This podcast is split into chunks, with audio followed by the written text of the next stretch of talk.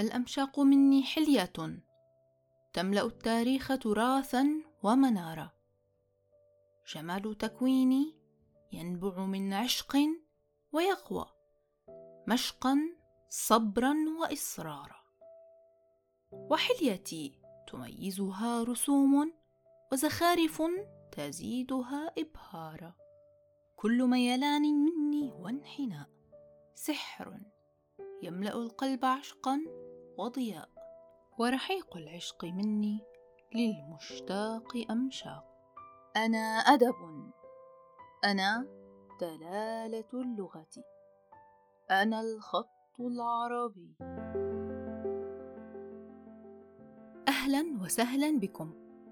معكم فاطمة شيه زادة هاوية للخط العربي. دفعني حبي للخط إلى الغوص في خفاياه وعلومه. فكان نتاجه بودكاست أمشاق.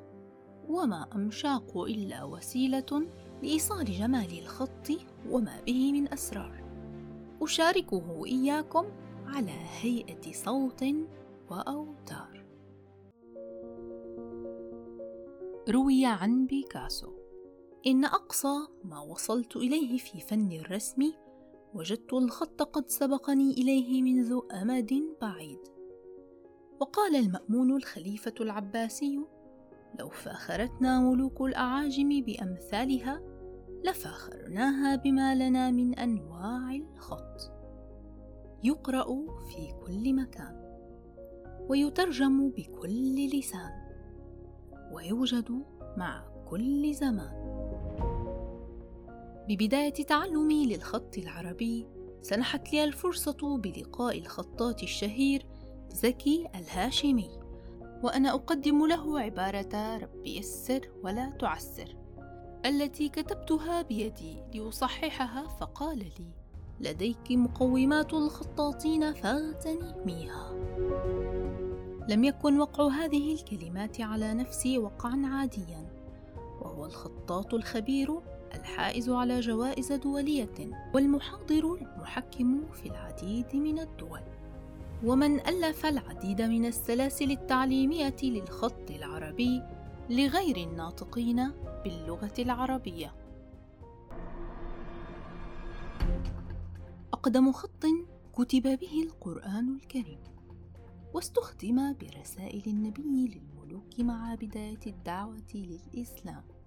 فما نوع هذا الخط؟ وما هي أنواع الخطوط؟ هل كل أنواع الورق تصلح لجميع أنواع الخطوط. وما هو؟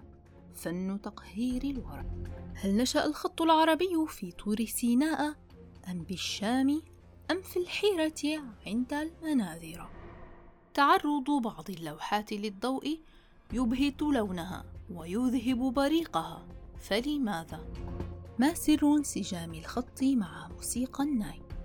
ولن تصدقوا ما نوع الحبر المستخدم بالنصوص السرية المشفرة.